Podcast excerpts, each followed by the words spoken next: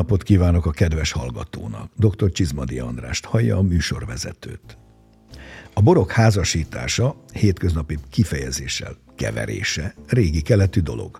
Főként, ha tekintetbe vesszük, hogy a 19. század végéig, a ma sokszor emlegetett filoxéra vészig, a szőlő ültetvények javarészt eleve vegyesek voltak, nálunk gyakran még a különböző színűekkel is így tettek, különösen a paraszti gazdaságokban, aminek igazán praktikus okai voltak.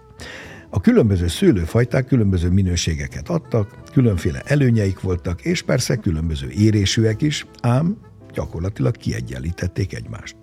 Ennek az egykori vegyes ültetvényes rendszernek a mai napig élő hagyományát ápolják az osztrákok a Bécsi borvidéken, az úgynevezett Gemister Zatz nevű boraikkal, amelyeket azóta több más borvidékük is átvett mostanában látva azok népszerűségét. A filoxéra után sokkal tudományosabb alapokon telepítették újra a szőlőket, most már fajta tisztán, megválasztva, hogy melyik fajtának melyik a legmegfelelőbb fekvés, talaj és a többi. Innentől kezdődött el nálunk a fajtiszta borok kora, amelyben elég kevés a házasított bor. Hagyományosan csupán az egri és szexárdi bikavérek, a tokai asszuk, szamorodnik világa és a pesgők alapborai házasítottak. És ezzel kiismerült a leltár legalábbis a nagy közönség számára. A borász szakmában persze gyakran alkalmazzák fajtán belül is a különböző dűlők azonos fajtájú terméséből készült borait, de mustokat is szokás házasítani. Aztán ott vannak a kényszerházasítások, ez persze nem cél, csak olykor eszköz egyes gyengébb tételek megmentésére. A világ nagy hírű, nagy presztízsű borai között igen sok a házasított, és ez nem véletlen. Champagne, Bordeaux, az egész Dél-Franciaország, a Rómvölgytől kezdve, délig a spanyol csúcsok, egész Portugália, Itália klasszikusainak nagy része mind-mind házasított bor. Én magam is erős híve vagyok a dolognak, mert a házasítás a borász kezében igen nagy fegyver, s ha jól használja, csodákra lehet képes általa.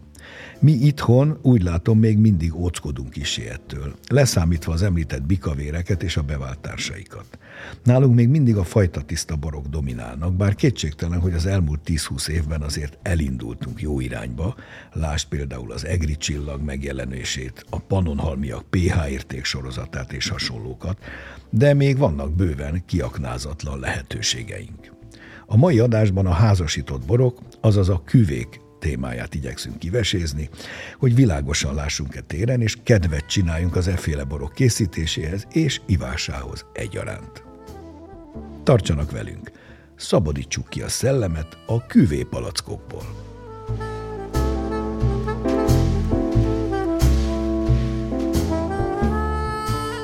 Köszöntöm a stúdióban Pecold Attillát, bor és párlat szakértőt, kedves tanár kollégát. Szeretettel köszöntöm a kedves hallgatókat. Attila, legelőször is tisztázzuk, mi a borházasítás lényege és elsődleges célja. Az elsődleges cél mindenképpen a magasabb minőség elérése, mégpedig azáltal, hogy a borokban lévő különbségek egyensúlyozzák ki egymást. Tehát mondjuk egy alacsonyabb savszerkezetűt egy magasabb savszerkezetűvel házasítunk, egy kevésbé érettet, mondjuk egy érettel vagy túlérettel házasítunk, annak érdekében, hogy majd a végtermék az a fogyasztónak megfelelő legyen, vagy olyan tulajdonságokat hordozzon, ami a fogyasztói preferenciáknak megfelel. Tehát a lényeg, hogy együtt többek legyenek, mint külön-külön. Mindenképpen. nem volna értelme házasítani. És együtt érjék el azt a célt, amit majd a borász kommunikálni szeretne. Jegyezzük meg azért a kényszerházasítást is, mert mint lehetőséget, mikor indokolt és mire kell itt vigyázni, mert azért vannak ilyenek is. Magyarország kimondottan évjárat szenzitív területnek tekinthető. Ebből adódóan vannak jobb és rosszabb évjárataink, és hát bizony egy rosszabb évjáratban, amikor vagy ö, túl hideg van és kemények savasak a borok, vagy amikor ö, mondjuk ö, lejön egy forróság és Ellenkező. Ö, ellenkezőleg hiányoznak a savak, akkor bizony ki kell valahogy egyensúlyoznunk ezt, és hogyha borban ezt meg tudjuk tenni, akkor nem kell más eszközökhöz folyamodni, nem kell belenyúlni a borba, hanem tulajdonképpen két borból összehozzuk a megfelelőt. Igen, de én arra a kényszerre is gondoltam, amikor az egyik borral valami kis gigszer történt, és mondjuk nem kristály tiszta, és a gazda ezt valami jobbal összeházasítja, mondva, hogy így azért eladható lesz. Ez gyakran előfordul, de ebben vannak csapdák. Saját tapasztalat az, hogy egy idő után ezek a hibák szépen lassan elő fognak bújni a háttérből. Vörösboroknál tipikus hiba, hogyha bejön egy kicsikét éretlenebb tannin szerkezettel rendelkező bor, azt hozzátesszük egy jó érethez, és gondoljuk, hogy az majd, Elviszi majd a balét. És ez kóstoláskor elsőre még úgy is tűnik, hogy sikerült, aztán eltelik három-négy év a palackban, a bor szépen fejlődik, csak az éretlen része az egyszerűen lemarad. Ő gyakorlatilag ott marad, ahol volt, a többi az szépen folytatja az útját, és ez a lemaradás, ez tökéletesen kijön a kóstoláskor. Két ízvilág jelenik meg, tehát megjelenik egy, egy édes, kicsikét likőrös, nagyon kellemes balzsamos jegyekkel rendelkező rész, és mögötte ott lesz egy morcos, egy goromba, és nem biztos, nem biztos, hogy szép fűszerekkel rendelkező tannin érzet, így van. Ha már említettem, azért egy pillanatra ugorjunk vissza itt a filoxéra előtti korra, amikor is ugye vegyes ültetvények voltak eleve. Hogyan működhettek ezek? Nyilván valamilyen szinten ki kellett egyenlítsék egymást. Ennek egyrészt a paraszti gazdaságban rejtőznek a titkai, tehát... Takarékosság. Takarékosság, illetve a beszerzési lehetőségeknek a szűkössége indokolta azt, hogy amilyen szőlőt tudott a gazda szerezni, azt előtette és gyakorlatilag amit megtermett, ő azt leszette. Ebben a tudatosság azért kevésbé volt nyomon követhető. Átlagban jó volt, a bor fogyasztható volt, és azt ne felejtsük el, hogy azért abban az időben a fogyaszthatóság az nagyjából egy ilyen igen-nem reláció volt, tehát nem biztos, hogy tovább ment a, a kedves fogyasztó ennél a kérdésnél. Ha meg tudta inni, akkor az jó volt. A tudatos házasítás nem jelenti azt, hogy persze bármit bármivel bárhogyan össze lehet keverni. Alapvetően a stílust kell követni, amit létre szeretnénk hozni, és ehhez a szőlőfajták ismeretére van szükség. Nem véletlen, hogy bizonyos szőlőfajták mondjuk úgy, hogy együtt ö, élnek a világban. Most céloznék itt a bordói ö, fajtákra. Ezeknek a szerkezete ö, amellett, hogy érési időben nincsenek messze egymástól, nagyon szépen ki tudják ö, egymást egészíteni, nagyon szépen ö, létre tudnak hozni egy olyan összképet, amit a fajták külön-külön-külön nem tudnának.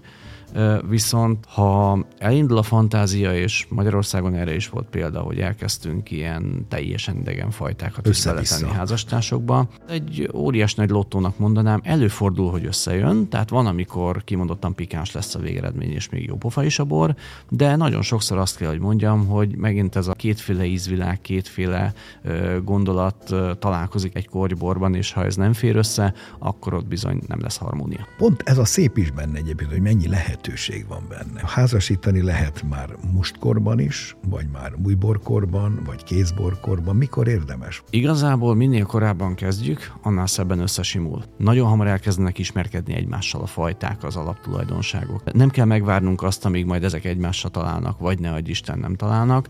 Itt viszont ugye a próbaházasításokra nincs lehetőség, tehát nem tudunk receptet felállítani, hanem gyakorlatilag amit kapunk a természettől, illetve az adott területről, azt tudjuk felhasználni. Ha ezt tudatosan használjuk, akkor zseniális a végeredmény.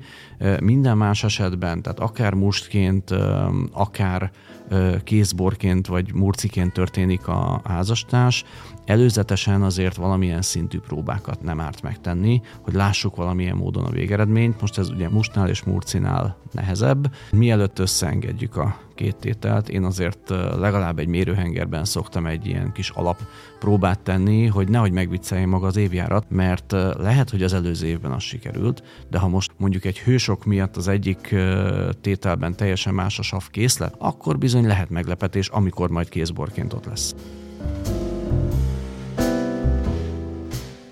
A következő beszélgetésben dr. Lőrinc György, a Szent Andrea borászat vezetője és főborásza osztja meg gondolatait a borházasításról.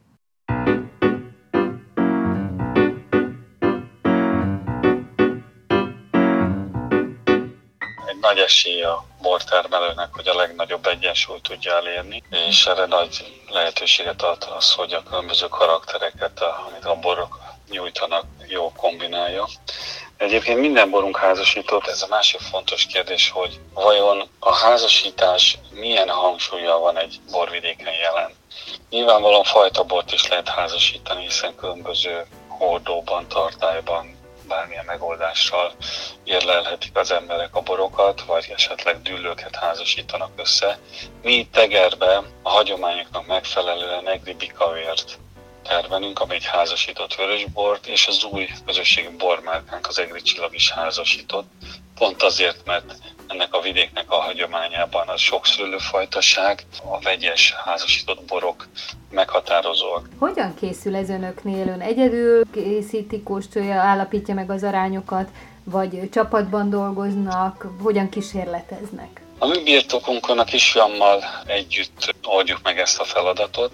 Nyilvánvalóan az előzmény az, hogy egyáltalán van egy tervünk és elképzelésünk, ami már évek óta adott termőhelyek mire valók mondjuk nálunk, milyen kategória borokat tudjuk elképzelni, mert milyen minőséget adnak. Természetesen ezt az érlelés folyamán nyomon követjük minden egyes gyűlőnek, minden egyes fajtáját, minden hordóját. Itt már egy hordóválogatás is, is beiktatunk, hiszen amikor egy adott bort össze akarunk házasítani, megfelelő hordókat válogatjuk ki abból a fajtából, majd először is csoportosítjuk ezeket a borokat egy, egy-egy tartályba. És akkor következik az igazán klasszikus értelemben menő házasítás, magyarul az arányoknak a eltalálása, különböző szőlőfajtákban, hogy milyen bor legyen a végén. Először leülünk, ezeket a borokat kitöltjük magunk elé, tehát hogyha 8 10 12-t, 6-ot, attól függ mennyi jelölt van a bor összeállításához, mint alapanyag.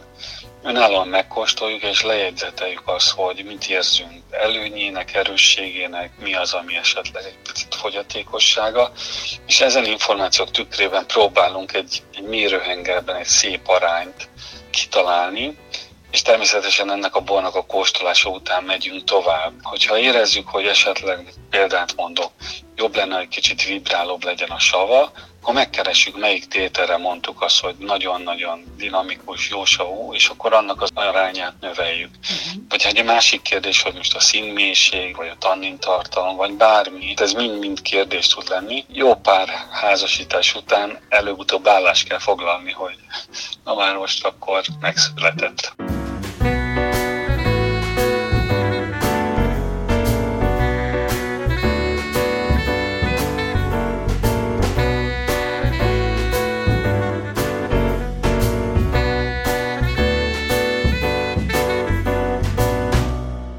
Attila, vizsgáljuk meg a főbb szabályokat, amelyeket érdemes figyelembe venni. A bortörvény bizonyos esetekben például a bikavérnél előírja, hogy milyen fajták, milyen részarányjal kell, hogy szerepeljenek a házastásban.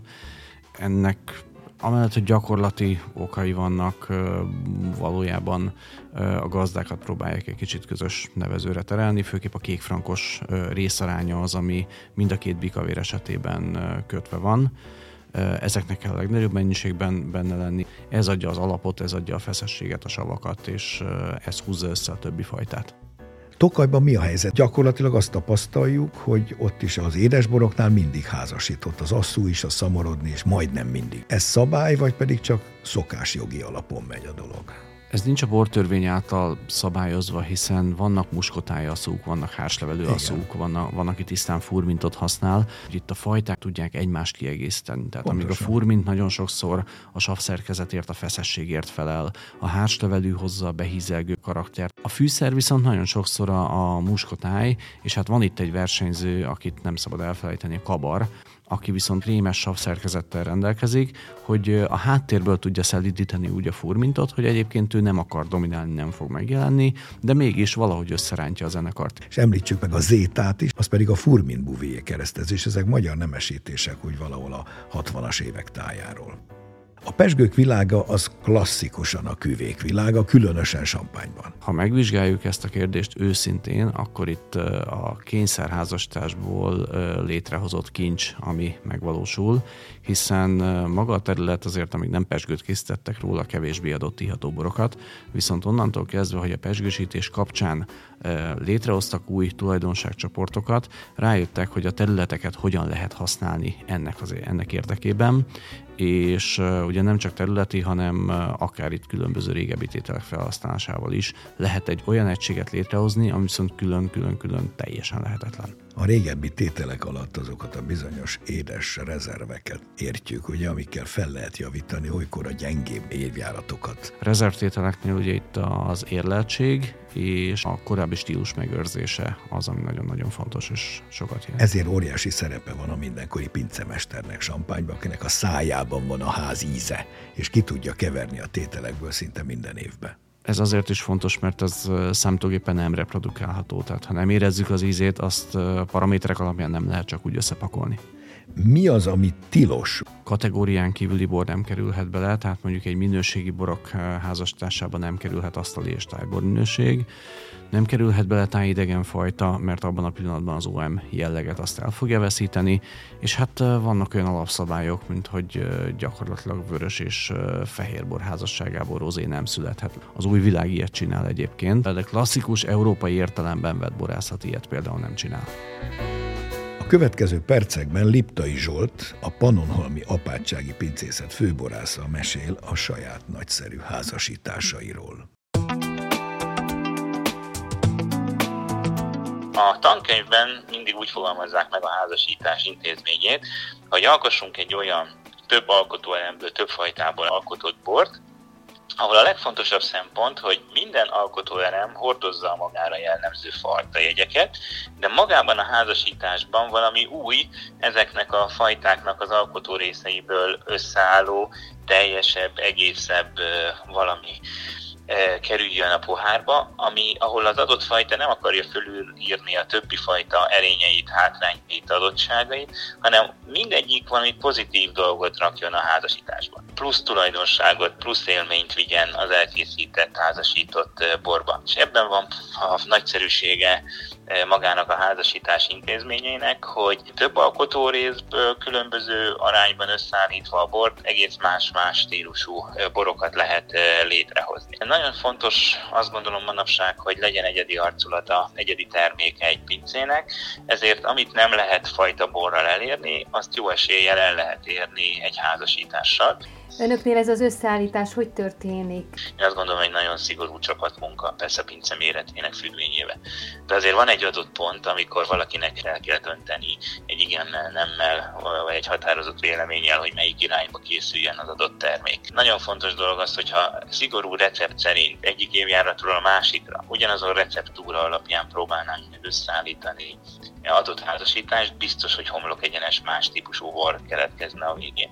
Ezért azt a példát szoktam mondani, hogyha egy ügyes háziasszony az év során számtalan húslevest főz, de hogyha ő patika mérlegen mérné ki az adott alkotóelemek részarányát, akkor az a leves soha nem lenne egyforma, hiszen az alkotó elemek mindig egy picit másak.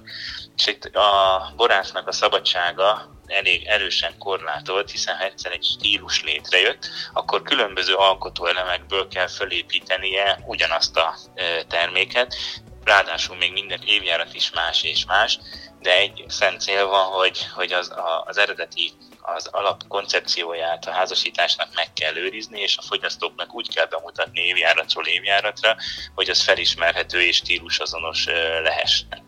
Ezért van egy olyan pont, amikor az alapboroknak tökéletesen el kell készülniük, és maga az alkotó elemek egymáshoz viszonyított arányát viszont, ha úgy tetszik, egy embernek, vagy egy szűkebb körnek kell véglegesíteni. Elmondaná a jelentősebb küvéiket? Ami először el fog készülni például ebből az évjáratból, az a adott évjárat újbora, ami Szent Martinus névre hallgat. Ez jellemzően királynáink a, a savakér, tramini az illatokért, és egy kis testességet pedig egy kis pinoblannal házasítunk benne össze. 23-as évjárat legnagyobb palatszámú bora a Tricolis fehér, az akár minimum 5, de akár 7-8 fajtát is magába foglalhat. Ugye itt az olasz Riesling körülbelül 50%-os részarányt tud magáénak, és ehhez csökkenő sorrendben a rajnai Riesling, a fűszeres tramini, a királylányka, de lehet benne pinoblan is. Tehát, hogy igazából egy színes, az egész termőterületet bemutatni képes bor jöhessen létre belőle.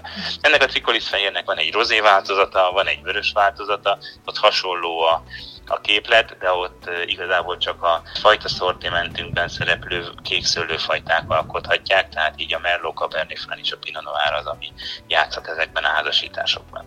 Van egy hordóban erjesztett érlent változata a fehérborunknak, ez a bizonyos fehér hemina, ahol sárdonét, pinot blanc, esetenként sauvignon blanc vagy olasz rizlinget erjesztünk hordóba, 500 literes fahordóba. Ennek van egy vörös testvére, a vörös hemina, ott szintén, ott viszont Merlot és Cabernet Franc alkotja a, a házasítást és hát a pincészetünk egyik legismertebb házasítása az az Infúzió című vörösborunk, ahol szintén Merlot és Cabernet Franc szerepel, de ott az alapanyagok egy nagyon szigorú válogatás van az érlelés során, a hordós érlelés során egy szigorú hordószelekción túljutott tételek azok, amik szóba kerülhetnek egyáltalán, hogy évjárat függvényében hogy és milyen arányban kerülhessenek a végső házasításba. Attila, menjünk végig most Európa nagy híres küvéjére. Kezdjük a franciákkal. Itt is arról van szó, hogy a szőlőfajták annyira markáns alaptulajdonságokkal rendelkeznek, hogy önmagában nem biztos, hogy olyan szépek lennének, mint hogyha összeengedjük őket, megismertetjük például a Cabernet sauvignon a Merlóval, és a Cabernet Sauvignon kicsit maszkulin markáns jellegét a Merló kicsit nőiességével, kicsit behízelgő karakterével megszedítjük, de nem veszíti el mondjuk a feszességét, és esetleg a Cabernet Franc, aki ugye a Sauvignon apukája, ő azért úgy finoman vigyáz vigyáz a háttérből az összképre. Rónvölgy. Hát az északiban még nem annyira, de a dél-Rónvölgytől kezdve minden házasított. Gyakorlatilag itt mindenki is folyton Chateauneuf papot szokta emlegetni, de nem csak erre vonatkozik, az összes környező Kodürón és Kodürón villás mindig kötelezően házasított.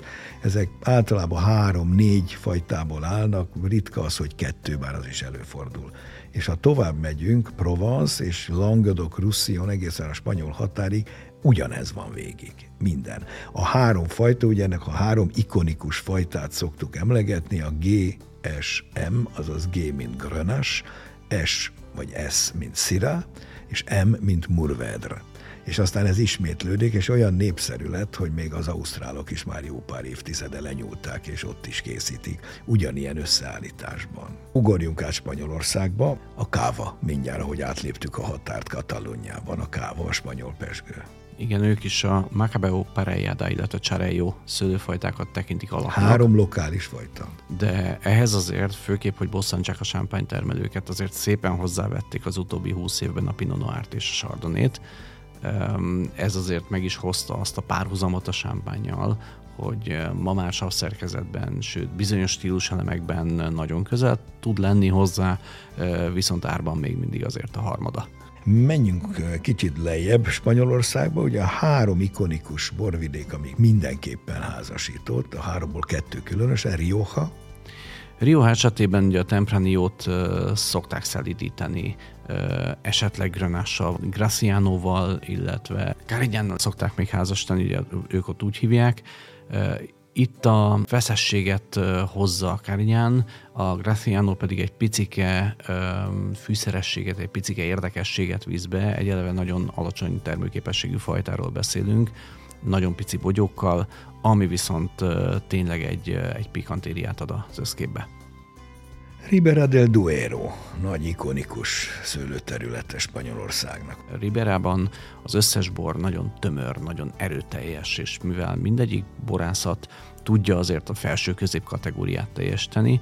Ha abból mi ki akarunk valahogy törni, akkor nincs más, valami olyat kell bevinni, ami a többieknek nincs. És adódik az ötlet, hogy akkor viszont akár bordói fajtákból hozzunk egy olyan tannin szerkezetet, illetve egy olyan ö, illat és íz ö, világot a háttérbe, amit meg mondjuk maga a Tempranillo 100%-ban nem tud teljesíteni. És akkor még a harmadikot, priorátot ne hagyjuk ki, mert priorát ugye ősidőkben is már a Garnacsáról és a Karinyénáról szólt, mint házasítás, de az újabb korban pedig még ott is becsúszik néha francia fajta is. Ez egy olyan minőségi változás volt, ami, ami nagyon hirtelen emelte ki őket a, a középszer mocsarából. Kellett valóban egy kis francia behatás nem csak a házastársakban, hanem valójában a hordós érlelés visszaszorításában. Ugorjunk Itáliára. Soave és Valpolicella Verona fölött. Egy fehér és egy vörös küvé. A Soave esetében a Garganyéga mellé akkor szokott másfajta kerülni, amikor egy picit a savakat meg kell tolni a háttérből, mondjuk egy melegebb évjáratban.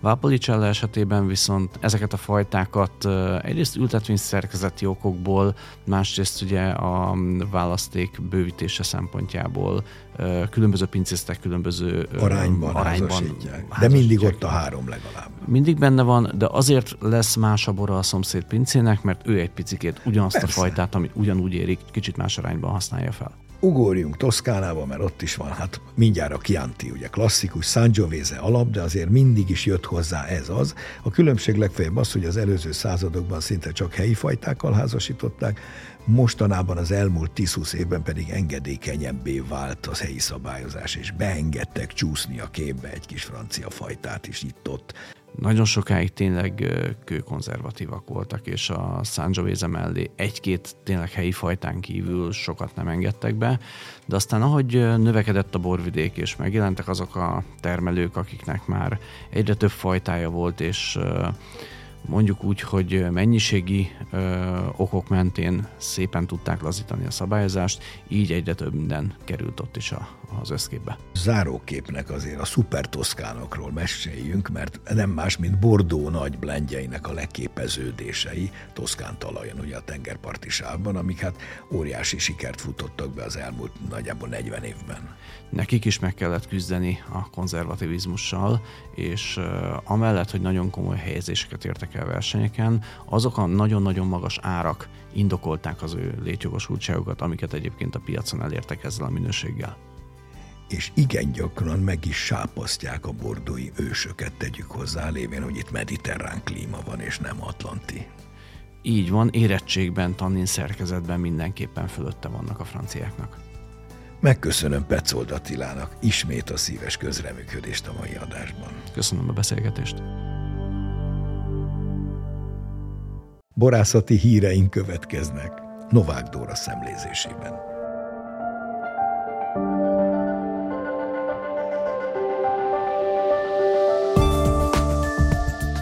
Webináriumot tartott a Hegyközségek Nemzeti Tanácsa a krízis lepárlásról, melyen jellemzően a borászati hegyközségi tagok és hegyközségi tisztviselők vettek részt. A kérdésekre a HNT titkárság munkatársai mellett az Agrárminisztérium, a Magyar Államkincstár és a lepárlásban érintett kettő nagy lepárló üzem képviselői válaszoltak. Az értekezlet célja az egységes tájékoztatás biztosítása mellett a meghívott előadók által a krízis lepárlással kapcsolatban felmerülő szakmai kérdések megválaszolása, az eljárások és a feladatok részletes megismertetése volt. Kihirdették az Országház Bora 2023 nyerteseit. Az idei bormustrára a meghirdetett 9 kategóriában 187 palack érkezett 83 pincészettől, 17 történelmi magyar borvidékről. A megmérettetésen taroltak a villányi borok. Az olasz Riesling kategóriában első helyezést ért el az Androsics birtok 2022-es évjáratú olasz Riesling szűrli borával. A Furmint kategória legjobbja a Péter pincészet lett a 2021-es évjáratú Tokai Furmint turzó dűlőborával. A Tokai asszuk között a legjobb a Péter pincészet 2017-es évjáratú Tokai asszú hatputtonyos bora lett. Írország lesz az első a világon, ahol feltüntetik az alkoholtartalmú italokon a fogyasztásukkal járó egészségügyi veszélyeket. A törvényt 2026-tól vezetik be. Az Európai Bizottság jóvá hagyta a tervet, ám az új szabályozás aggodalmat váltott ki az alkoholgyártók körében a kontinensen. Az EU GDP-jének közel 1%-a folyik el alkoholtartalmú italokra. Az EU háztartásai 2021-ben 128 milliárd eurót költöttek szeszes italokra. A lista élén olyan országok állnak, mint Lettország, Észtország és Lengyelország.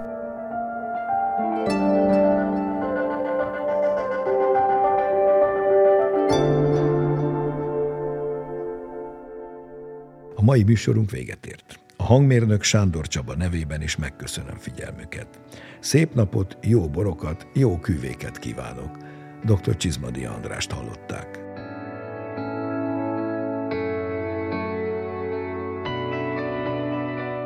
Az elhangzott műsort a Duna Média Szolgáltató Nonprofit ZRT megrendelésére készítette az NTVA 2023-ban.